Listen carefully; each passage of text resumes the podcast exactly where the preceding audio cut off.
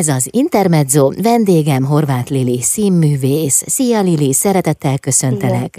Én is köszöntök minden hallgatót. A Klebersberg kastélyban péntek este láthatjuk a Tony című darabot, amely az 1848-as forradalom és szabadságharc hőseinek és mártírjainak, azon belül is egy példaértékű házaspárnak, Gróf Zicsi Antóniának és Gróf Battyányi Lajosnak kíván méltó emléket állítani. Mit lehet tudni Tonyról, Lili? Hiszen, ha jól tudom, akkor már korábban volt ebből egy egyszemélyes darab is. Igen, igen.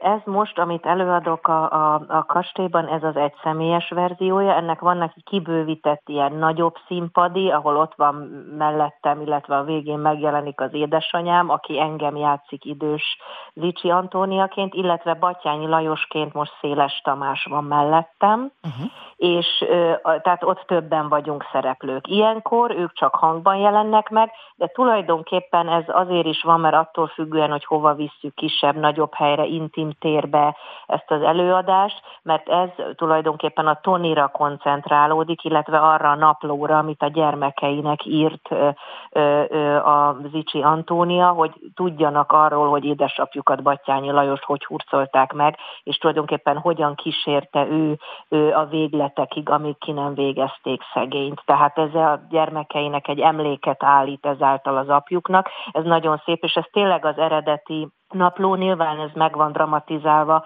Tolár Mónika által, de én ezt adom elő, de természetesen nem csak olvasva, hanem újra eljátszva és átélve ezt az egész hosszú utat, amit ő megtett és bejárt. Anya, feleség és politikus is volt. Hol koncentrálódik a figyelem? Melyik a hangsúlyosabb? Hát ez szerintem nagyon érdekes, mert tényleg, ahogy az ember történelmet tanul és él a világba, és akár ma is elmondhatjuk, ugye sajnos a történelem ismétli önmagát, tehát az, hogy ő azt mondhatjuk, hogy megelőzte a korát, hiszen akkor ő inkább anya és feleség volt egy mű, de ő úgy állt a Battyányi Lajos mögött, hogy a politikai karrierét tulajdonképpen ő által indította el egyébként, tehát hogy ez a minden férfi mögött ott van egy határozott erős nő, ez nagyon jellemző volt az ő kapcsolatukra. És, és ez, ezt mutatja meg ez az egész előadás, meg a napló is, hogy azon túl, hogy ők mennyire szerették egymást, mennyire ö, fontos volt neki a hazaszeretet, ö, tehát minden, ami tulajdonképpen egy erős nőt jellemez. A naplót te is elolvastad? Az eredeti naplót? Uh-huh. Hát akkor olvastuk el, mert nagyon sok asztali próbánk volt, amikor a Mónikával a szöveget azért muszáj volt ebből ö, nyesni, vágni, igen. hogy ezt rossz szóval mondjam, és akkor olvastuk ezt át. Igen, és milyen együtt. kép alakult ki benned róla?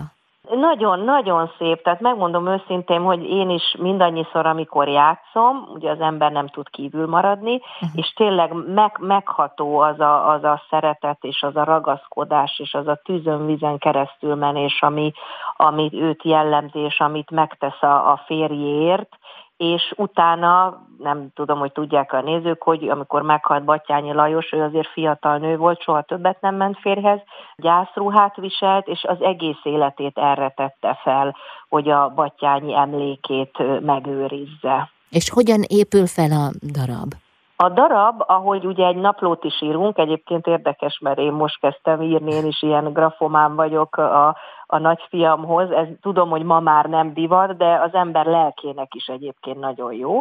És a Zicsi Antónia naplója is nagyon érdekes, hogy, hogy elkezdődik 1800 48 telén, ugye benne van a szabadságharc, tehát lekövethetők az események, de nagyon csapong, néha visszaugrik időben, ahogy ide-oda viszik a Batyányi Lajos, tehát hogy néha én nekem is, most már természetesen tudom magamba, de nehéz volt követni, hogy ő most hol tart, mert néha visszautal dolgokra. Hát ahogy az ember ugye idegrendszerből is egy naplót ír. Uh-huh. Tehát ugye az nem, nem ilyen teljesen klasszikusan, hanem ahogy érezhetően, ahogy az ő, ő lelki tusája is benne van ebben a naplóban, azért nagyon érdekes. Tehát uh-huh. azért nem lineáris sokszor a történet. Hát akkor ilyen puzzle-szerűen épül Igen, fel. igen, és ezt, ezt így próbáljuk is is a nézőnek segíteni egy-egy kellékkel, egy-egy hangbejátszással, mert hogy tényleg a átérezze és ott legyen, és ezért mondjuk, hogy ez egy időutazás, hogy arra a 60 percre,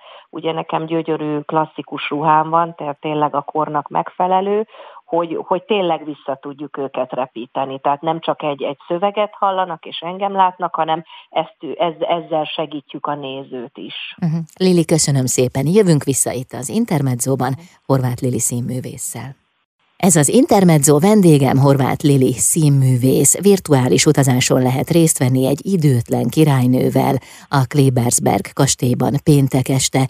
Az előadás címe az, hogy Tony, Gróf Zicsi Antóniának állítotok emléket. Az előbb beszélgettünk arról, hogy az ő naplójából készült ez az előadás, és különböző emlékképek elevenednek meg a színpadon. Van-e kedvenc jeleneted? Van-e olyan része az ő életének, ami valamiért közel van hozzád? Azokat a részeket nagyon szeretem, amikor amikor így beleveszi a gyerekeit, tehát hogy így megemlíti név szerint, hogy hogy a kisfia már beszél, akkor még nem beszélt, amikor a, a Lajos elment tőlük, és utoljára látta. Tehát az, amik ilyen nagyon személyesek, mert sok-sok ilyen, ilyen dolog van, és akkor úgy, úgy, úgy, úgy abba úgy nagyon bele tudom magam képzelni, ugye nekem is három gyerekem van, hogy ez milyen, milyen érzés lehet. Uh-huh. Milyen érzés lehet, és szerintem a mostani előadásban is, mert engem valahogy ez nagyon megérint, és nyilván mindenkit ez a háborús helyzet, hogy így lát az ember anyákat fölpakolva gyerekekkel, vagy férjet hátrahagyva, vagy menekítve a fiatalabb fiút, hogy ne vigyék be katonának. Tehát ez valahogy így nagyon, nagyon szerintem most ott lesz velem pénteken, mert, mert olyan hihetetlen, hogy, és ebben mondtam, hogy sajnos a történelem ismétli magát, hogy ugyanúgy vannak háborúk, ugyanúgy vannak forradalmak, hogy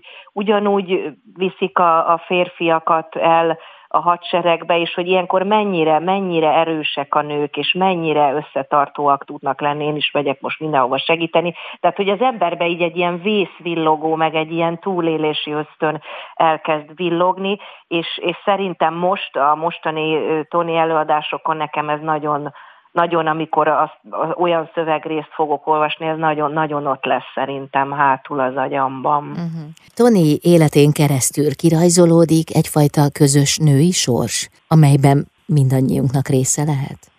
Hát a női sors az az, hogy szerintem neki nagyon, bár itt ez sejtetve van, tehát neki egy nagyon jó házassága volt a, a, a, a Batyányi Lajossal, nagyon szerették egymást, bár itt van egy ilyen szál, hogy Karolin nővérem, ugye Karolin nővére volt a Toninak, ő két híres a Koránban, nagyon híres, gyönyörű a társadalomban, meg a bálokon kiemelt szerepet két nő volt a Toni és a Karolin, és itt van valami sejtés, hogy a Karolin is esetleg a Lajosnak tetszett, de ez nem bontja ki, de, de olyan érdekes, hogy ezen is fölül emelkedik. Tehát, hogy tulajdonképpen egy olyan házaspárt látsz a mindennapokban, csak nyilván nem ebben a korszakban, ahogy, ahogy ma, ma is nők küzdenek a házasságukért, a, a férjükért, ha olyan helyzet van.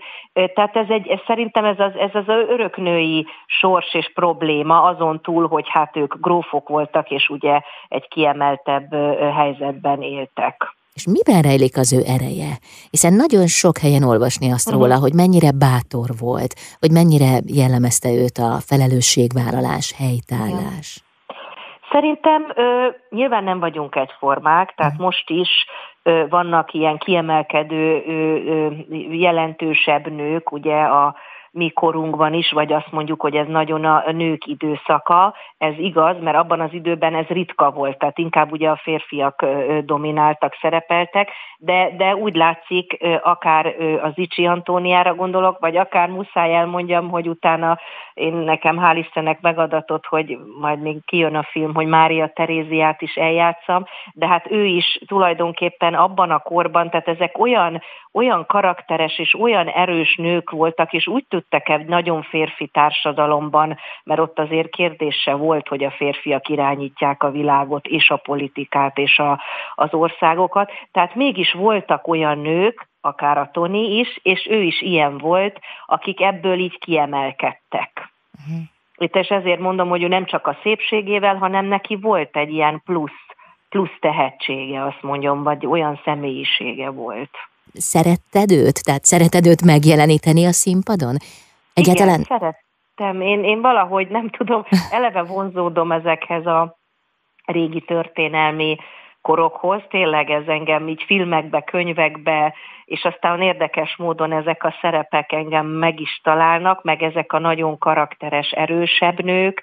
Ugye játszottam régen Lady Macbethet is, tehát valahogy tényleg ezeket bevonzom, és, és biztos, hogy van, van bennem is hasonlóság. Tehát az, hogy színésznőként, ugye három gyereket szültem, színésznő vagyok, de még tanítok, tehát rengeteg dolgot csinálok, holott egy is elég lenne, tehát itt, itt tudok ezekben, ezekben nagyon azonosulni ezekben a szerepekben. De egyébként neked feladatod szeretni azt, akit játszol? Tehát ez minden esetben uh-huh. így kell, hogy történjen? Hát még hogyha negatív karakter is, mert mondjuk azt Igen. mondom, a Lady Macbeth az nem igazán minden pont, pontján volt pozitív, akkor is meg kell keressem az ő miértjét, hogy ő miért olyan, és azáltal, hogy ő megértem, hogy akár miért gonosz, vagy még, miért jó, vagy miért vállal ilyen társadalmi szerepet, miért küzd így, azáltal én akaratlanul közelengedem, és nekem meg kell szeretni. Úgyhogy olyan nincs, hogy, hogy nem szeret. Tehát azt a karaktert én nagyon tudok úgy belebújni a bőrébe és azonosulni. Uh-huh. Meg, tehát nem tudom távol tartani ezeket a, a, a szerepeket, és az nagyon érdekes, amikor valós, tehát élő, de már nem, nem mostani élő, tehát már halott, de valós szemét kell megszemélyesíteni, az még, még különösebben izgalmasabb. Aha. Hát igen, az igazságát meg kell találni ahhoz, hogy megértsd, és ha megérted, akkor már egy lépésre vagy attól, hogy megszeresd. Igen, igen. Igen, Na, ez így van. Ugye, körülbelül. Jövünk vissza, szó lesz még a Tony című előadásról, amelyet péntek este láthatnak a Klebersberg kastélyban. Vendégem Horváth Lili színművész. Ez az Intermezzo Horváth Lili színművész a vendégem, akit például péntek este láthatunk Tony címszerepében, Tony Grófzicsi Antónia, az ő életéről beszélgetünk. Ezt az előadást már több helyen, többféle formációban is játszottad. Mi a különbség? Tehát a különböző korosztályok például mennyire értik meg Grófzicsi Antónia sorsát, életútját? Igen, nagy, nagy szerencse volt, hogy amikor hát ugye a Covid leállás előtt bemutattuk, mert ugye azóta nem ment annyit, mert hiszen mindig valami van, a sajnos a vírussal, de hogy elvittük, és terv is, hogy vigyük külföldre, és elvittük határon túl a akkor Erdélybe, és nagyon érdekes volt ott, ott különösen az erdélyi magyarok mindenkire máshogy hatott, de volt idősebbeknek adtam elő például Korozsváron, volt, hogy fiatalabbaknak tényleg szinte egy ilyen gyerekotthonyi gyereknek tusnát fürdőn, és nagyon érdekes volt, hogy én például azt hittem, hogy a gyerekek unni fogják. És ugye hát mindig az ember úgy van, hú, beszélni fognak, unni fogják, és nem, tehát hogy nagyon elvarázsolta őket, eleve ugye tényleg olyan gyönyörű a látvány, ez a ruha, meg a zene. Tehát már azon oda voltak, de akkor nagyon ügyesen ugye a Mónikával, amit említettem, kitaláltuk, hogy ahogy megy ilyen különböző stációkon, a Toni, mindig van egy-egy kellék nálam, egy, egy játékmackó, ami a kisfiamé, egy kalap, amiben egy üzenetet tett bele a, a, a Lajos, a Battyányi Lajos nekem, és ezek ugye mindig megvannak, és van egy hatalmas táskám, amiben ezeket így pakolom bele, ez is egy olyan szép szép dolog, hogy ahogy így viszi, és megy, megy, megy, és pakolja bele a, a dolgokat a nő, és, és ezáltal ezt figyelve, tehát a gyerekeknek is abszolút azt vettem észre, hogy az elején még csivitelnek, és a végén nagyon figyeltek, és nagyon szerették, és ilyenkor jöttem rá, hogy milyen érdekes, hogy, hogy őket is meg lehet fogni, mert ugye nagyon papírizűen kapják ők azért a történelmet, hogy ezt kell megtanulni, azt kell, ezt ugye látom a fiaimnál, de hogyha van egy ilyen, ami, ami őket megfogja, és össze tudja ők kapcsolni, hogy jaj, ez a szabadságharc, és ez az a néni, meg a bácsi, az, akkor az ember azzal már nagyot adott. Tehát, hogy, hogy ezért is jó és én örülnék, hogyha fiatalabbakhoz is elvihetném ezt az előadást, mert őket is segíti azt a kort megérteni. Hát az idősek, azok meg teljesen ugyanúgy átérzik, akik akár Erdélybe ugye ott átéltek különféle politikai dolgokat, hogy ez, hogy ez milyen, milyen, milyen élete volt Antóniának. Úgyhogy nagyon-nagyon érdekes, hogy minden, minden közönség máshogy reagál. Én kíváncsi leszek, hogy itt a kastélyban most, most milyen összetételű lesz majd. Érezni szoktad előtte?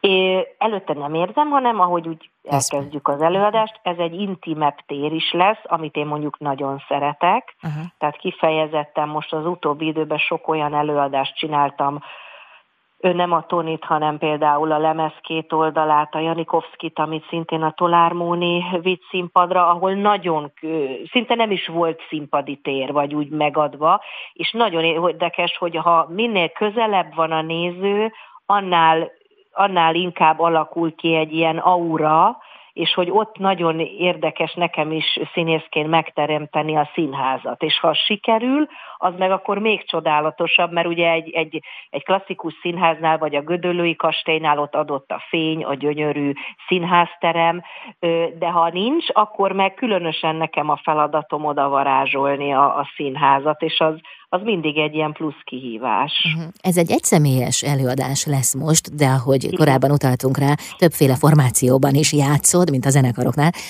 Hát van, hogy jelen van édesanyád, Tordai Teri is, aki az idősebb Gróf Zicsi Antóniát játsza, illetve Batyányit, Széles Tamás játsza, de most ő sem lesz jelen, de ha jól tudom, akkor a hangja az mégiscsak felcsendül majd. Tehát végül is jelen lesz. Jelen lesz, így van, jelen lesz, és ami még nagyon egy különös, ugye, hogy ez a Batyányi Alapítványnak köszönhetően is jött létre ez az előadás, és Batyányi Schmidt Margó, aki Batyányi Ádámnak, az egyik Batyányi leszárzozottnak a felesége, és aki létrehozta ezt az alapítványt, és tulajdonképpen neki volt a ötlete, hogy olvasva a Toni naplóját, hogy ez mennyire jó lenne színpadra tenni.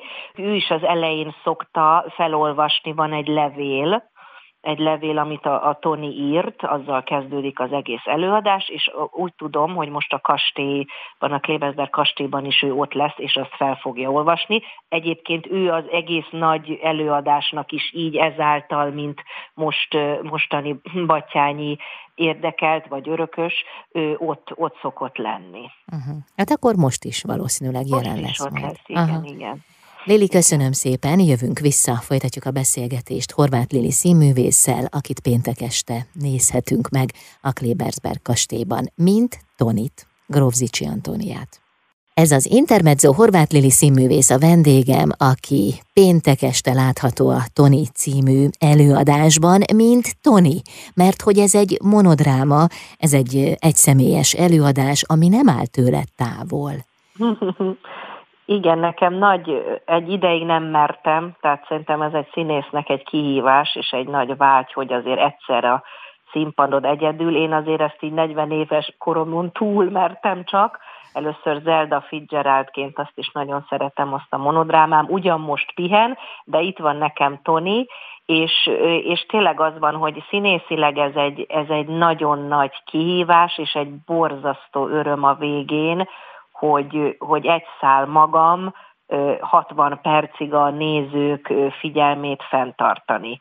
Mert ugye, ha az embernek van partnere, akkor egymás segíti, vagy ha kicsit ne, olyan napja van, akkor a másik föl tudja húzni. Tehát, hogy azért az egy, az mindig akkor ugye nem, akkor azt csapatmunka. De itt, itt tényleg az van, hogy az ember, és azt szoktam én csinálni, hogy ne izguljak annyira, hogy tényleg így az ember így valahogy lemegy alfába, és szépen elkezdi, hogy, hogy így bele, ahogy, me, ahogy megy előre a történettel. És akkor már tényleg nem számít, hogy, hogy hány néző van, közelülnek, messze ülnek, milyen korosztály, akkor, akkor visszatörténet. És eddig minden ilyen monoelőadásommal ez volt, hogy, hogy kicsit olyan, mint hogyha az ember tudod így alfába kerülne, vagy jogázna, tehát hogy egy olyan koncentráció, míg ha ugye csapattal van, vagy, vagy sok kollégával egy színpadon, az teljesen más, de nagyon megszerettem ezt a, ezt a monoműfajt is, mind a mellett, hogy én imádok kollégákkal játszani. Úgyhogy, de szerintem ehhez meg kell érni. Uh-huh. Tehát ezt fiatalon nem, nem mertem volna bevállalni. Tehát egyedül viszel a váladon egy előadást, igen, annak minden felelősségével együtt. Igen, nem tudsz kire szá- támaszkodni. Van, igen, igen. Tehát akkor, akkor sajnos csak én tudom ezt megoldani, de érdekes módon, hogy, hogy ez, az, ez a fajta rutin, ez így az évekkel is jött meg, meg amit említettem, hogy ez a Janikovszki Éva lemez két oldala, uh-huh. azt az is egy felolvasós színház, de hát azért az másképpen, és ott rengeteg, ott ugyan van partnerem, de, de rengeteg helyszínre vittük azt is, és ott tanultam meg azt, hogy tehát ezt is meg kell tanulni, hogy, hogy a nézőket, most ez rossz szó, hogy az ember hogyan kezeli. Mert nagyon sok előadás van olyan, amikor azt érzi az ember, hogy hú, itt nagyon nem figyelnek, nagyon nem jönnek velem, és akkor meg kell találni azokat a pontokat, szüneteket, akár szemeket az ember, ha olyan a tér, és nem sötét a, nézőtér kinézni, vagy. Tehát, tehát, hogy ezek nyilván ezek megint ilyen nem rutin dolgok, tehát az ember ezt a gyakorlatba tanulja meg, hogy egyszerűen a nézőt hogyan tudja bevonzani, mert nagyon sokszor a néző is úgy ül be, hogy munka után rohanva, tehát hogy kell egy, hogy egy kicsit átkapcsoljon, és, és azt hiszem nekünk ez feladatunk is színészeknek, hogy abba az egy órába, ha már ő eljön, megveszi a jegyet, kiöltözik, hogy tényleg egy olyat adjunk, hogy, hogy egy kicsit elfelejtse az ő mindennapi problémáját. És ha ez sikerül, akkor szerintem színészként ez a, ez a, ez a legnagyobb taps nekünk. Uh-huh. De hát ehhez nagyon erős koncentráció szükséges. Igen, anélkül ez,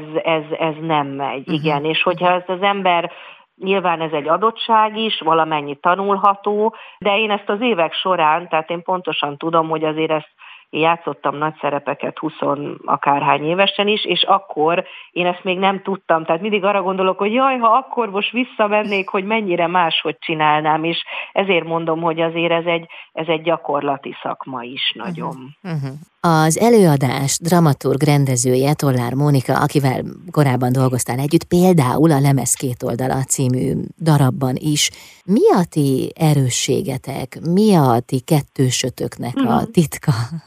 Ez egyébként nagyon érdekes, én is szoktam gondolkozni, mert közel nyolc éve vagyunk egy ilyen eléggé szoros, és hát mindenkivel minden történt közben munkakapcsolatban, uh-huh. és valahogy, és itt arra is utalhatok, hogy azért a nők azért nagyon tudnak összefogva egyébként dolgozni, és hogy milyen jókat létrehozni, hogy valahogy nagyon értjük egymás nyelvét, a humor az mindig jelen van, a, a mi munkáinkban, de, de ez megint kicsit olyan kémia, és olyan, mint egy párkapcsolat, hogy, hogy ez vagy, vagy működik, vagy ha nem mondjuk két nő között, akkor tényleg az van, hogy rivalizálás van. De a mi esetünkben ez egyáltalán nincs, és, és valahogy, úgyhogy én remélem, hogy lesz majd még új közös munka, mert mert a Tonit is nagyon jó volt együtt létrehozni, és, és a lemez két oldalát is mindig meg tud újulni, pedig már régen csináljuk, és, és nagyon szeretjük, hogy, hogy valamiért ezt, valamiért jól hatunk oda-vissza egymásra. Uh-huh. Akkor bizonyára lesz folytatás is.